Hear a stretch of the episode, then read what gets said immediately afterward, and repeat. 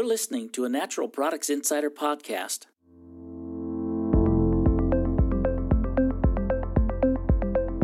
With Sandy Almendarez, Editor in Chief.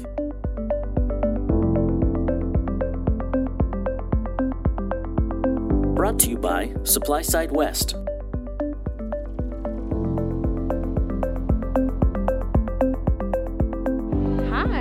Welcome to a Supply Side West edition of the Healthy Insider podcast.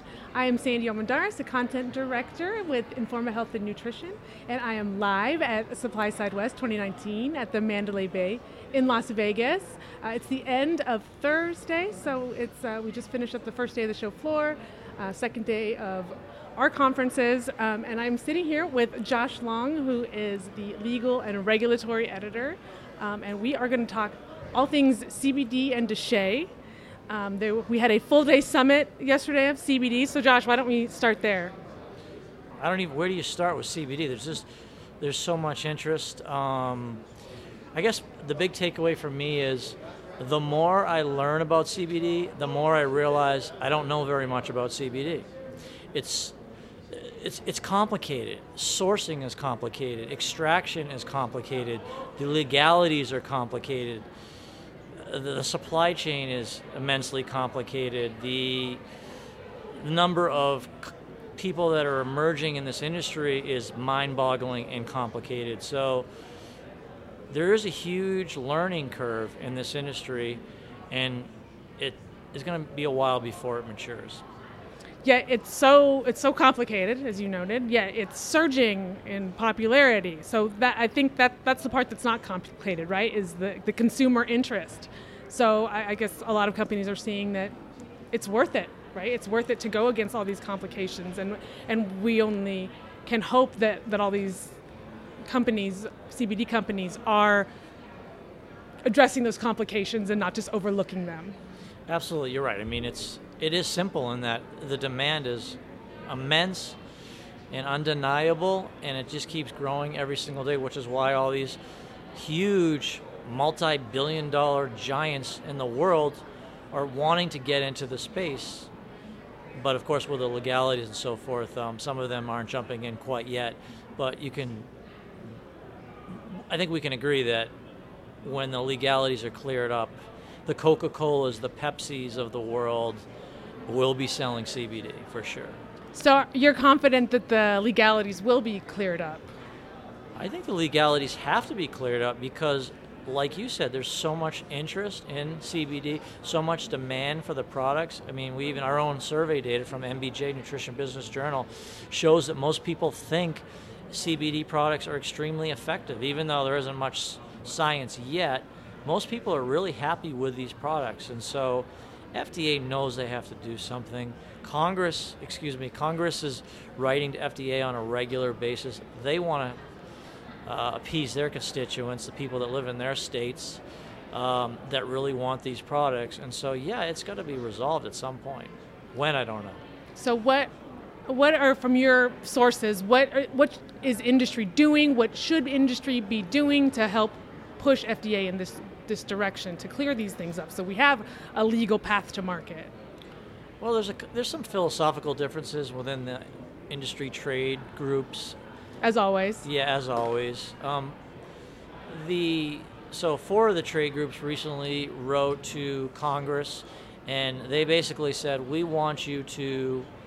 Uh, well, I guess we should back up. FDA said you can't sell CBD in a food or dietary supplement right. because essentially it was first studied as a drug, then it was later approved as a drug, Epidiolex, to treat uh, severe forms of epilepsy. Um, so they wrote to Congress recently, I think a week ago, and uh, said, listen, we need to fix this problem that you can't sell CBD in a food or dietary supplements because companies are not going to invest in the safety work and the other science to prove that it's effective unless they know there's a legal pathway and there's not any exposure there. So they want the Congress to pass a law to legalize CBD in food and dietary supplements. And then there's, for example, the Natural Products Association that says, no, what we need to do first of all is set a safe level for CBD because public health should be the number one priority. Um, you also have Congress going to FDA saying you need to do X, Y, and Z. You're just you're not doing anything, FDA. So Congress is frustrated, and then FDA is saying we know all these products are out there. We are looking into it. We're concerned, but a rulemaking could take three to five years.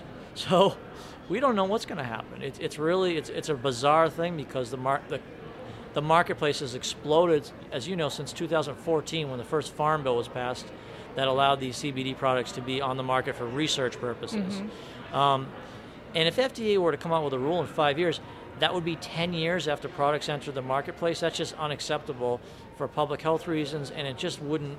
They wouldn't be able to evolve with the times. They need to get. They need to do something now, not tomorrow. Right. So so far, what has FDA done in the CBD space? FDA has done very little in the CBD space. I mean, largely, they've said over and over. They've been consistent. You can't sell CBD in a food or a dietary supplement. American companies have ignored the agency, said, yeah, well, there's all kinds of demand, so we're going to do it anyways. They have written warning letters to companies that say, you know, my product treats Alzheimer's disease or cancer. But, you know, you and I, we could teach our daughters to write a warning letter to somebody that's saying your product treats cancer or Alzheimer's disease. That is the low hanging fruit in terms of, you know, easy right, pickings. Right. Um, the other thing they did this week, in fact, is they did issue a warning to really tailor to women that are uh, breastfeeding or pregnant that you need to stay away from any products with THC or CBD or marijuana. They also mm. said they're investigating the possibility of contaminants in CBD like pesticides, uh, bacteria, fungus, things like that. So that's really interesting. We'll see where that investigation goes. But it's clear that they're they're they're somewhat active, but they're they really I think the consensus is they really haven't done much. Right. So in the summit, I'm sure there was discussion about um, different products, right? So the FDA has has, has this.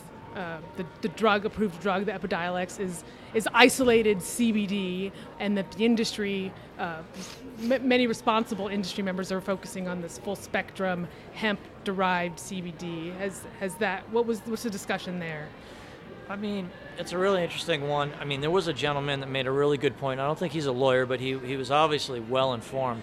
And he said, you know, there's this widespread perception out there that if you're selling a broad spectrum uh, ex- broad spectrum hemp extract, whatever you want to call it, that somehow it's legal because it has all these different cannabinoids from the cannabis plant. And he made the point, and it's true. FDA has never distinguished CBD products, CBD isolates, from a broad spectrum hemp extract that contains CBD and other cannabinoids. In, in, in other words, if your product contains CBD, according to FDA, anyways, in its public speeches, in its warning, in its warning letters, and in its um, Q and A, it's illegal. You can't sell it in a food or dietary supplement. So you call it whatever you want, but if it's got CBD in it and it's not Epidiolex, and it's in a food or dietary supplement, according to FDA, anyways, that's illegal. That's very interesting. So we were talking, you know, about this, the drug, right? And you mentioned the provision. Um, you said that because it, CBD is in this drug, that that's why we can't sell it in dietary supplements. Um, but that goes back to DSHEA, right? That's a, a part of DSHEA, the Dietary Supplement Health and Education Act of 1994, which we were celebrating the 25th anniversary of this uh, law, um, and you had a featured speaker session today on that. So, uh, what were the takeaways from that session? How are people viewing DSHEA 25 years, and how will the next 25 years look like? Um, I think it's also worth mentioning. I believe President Clinton signed DSHEA 25 years ago. Next Friday will be the 25th anniversary, the official 25th anniversary. We should have some champagne and cake. We definitely should have some champagne because we're all here because of it. Abs- absolutely. so, uh, so that's so that's worth noting. Um, and you know, there was vigorous uh, debates and discussions about about DSHEA, what's worked, what hasn't worked. I think we really focused on you know the future. How do we move forward? It's clear the law was a massive monumental success. Like you said, we wouldn't have jobs if it, if it wasn't mm-hmm. such a huge success. Look at Supply Side West, how many people come to this show. Um, look at the number of products on the market. It's upwards of 80,000 according to FDA. Look at the revenues annually according to NBJ. It's, you know, closing in on 40 billion a year. it's been a monumental success from the standpoint of access to these products. Um, I guess you could debate whether their consumers are adequately protected, but we know this: we don't. Unlike food, where there's you know there's lots of outbreaks, and FDA issues these alerts all the time and says, hey, there's been an outbreak of salmonella, outbreak of E. coli, whatever. You look at dietary supplements. You and I have been covering this for a long time now, and I can count on one hand, actually one finger, one major outbreak mm-hmm. that was tied to a company that was subsequently indicted, mm-hmm.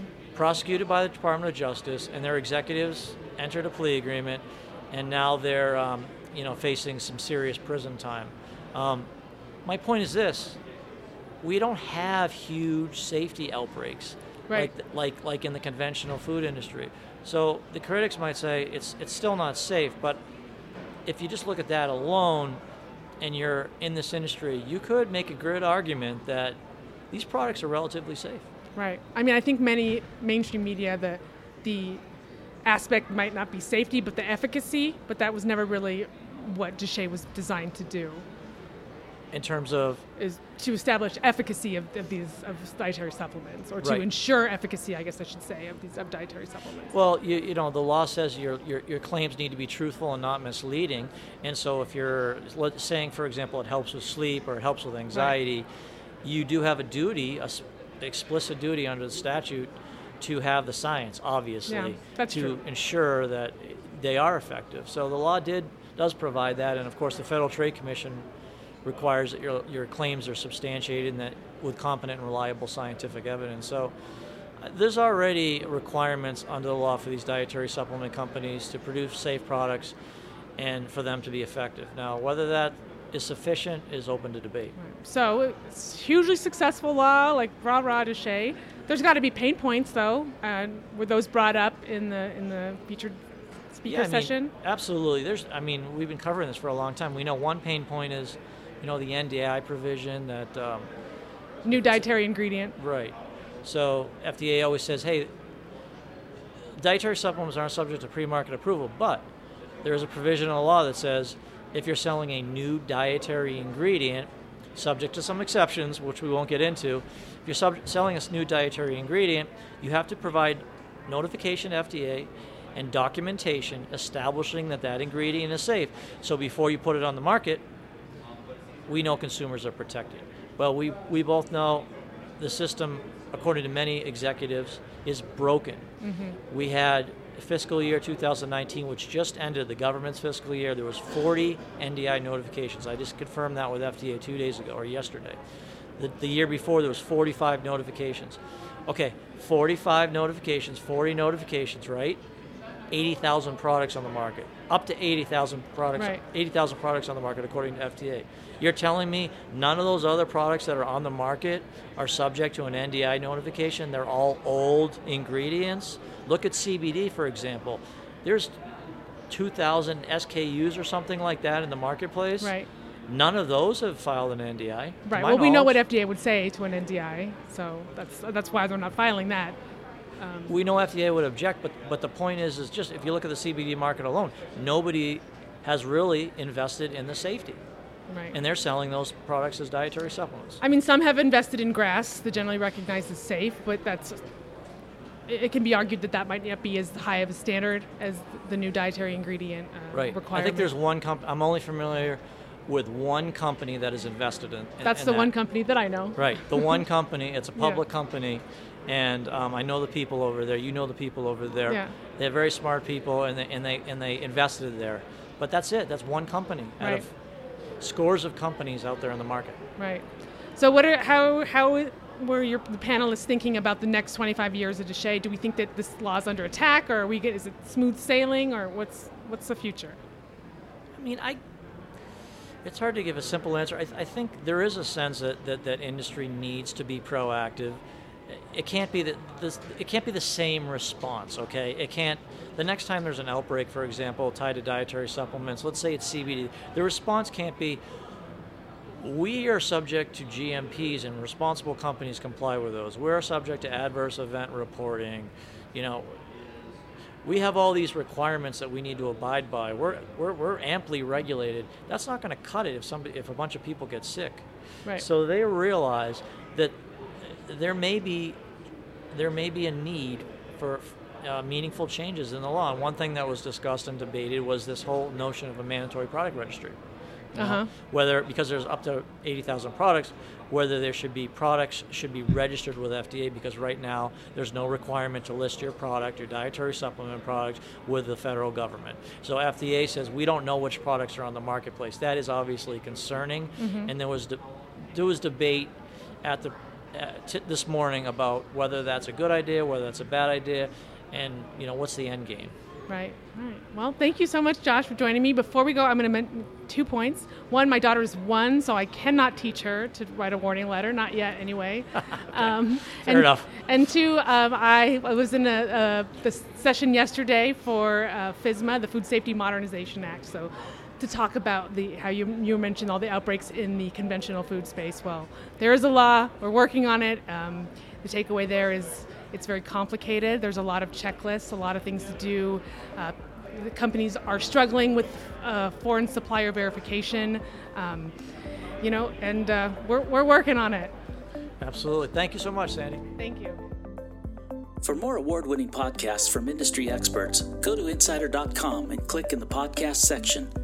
You can also find us on Apple Podcasts or Google Play by searching Healthy Insider Podcast. Hit subscribe to never miss an episode. This edition of the Healthy Insider Podcast is brought to you by Supply Side West,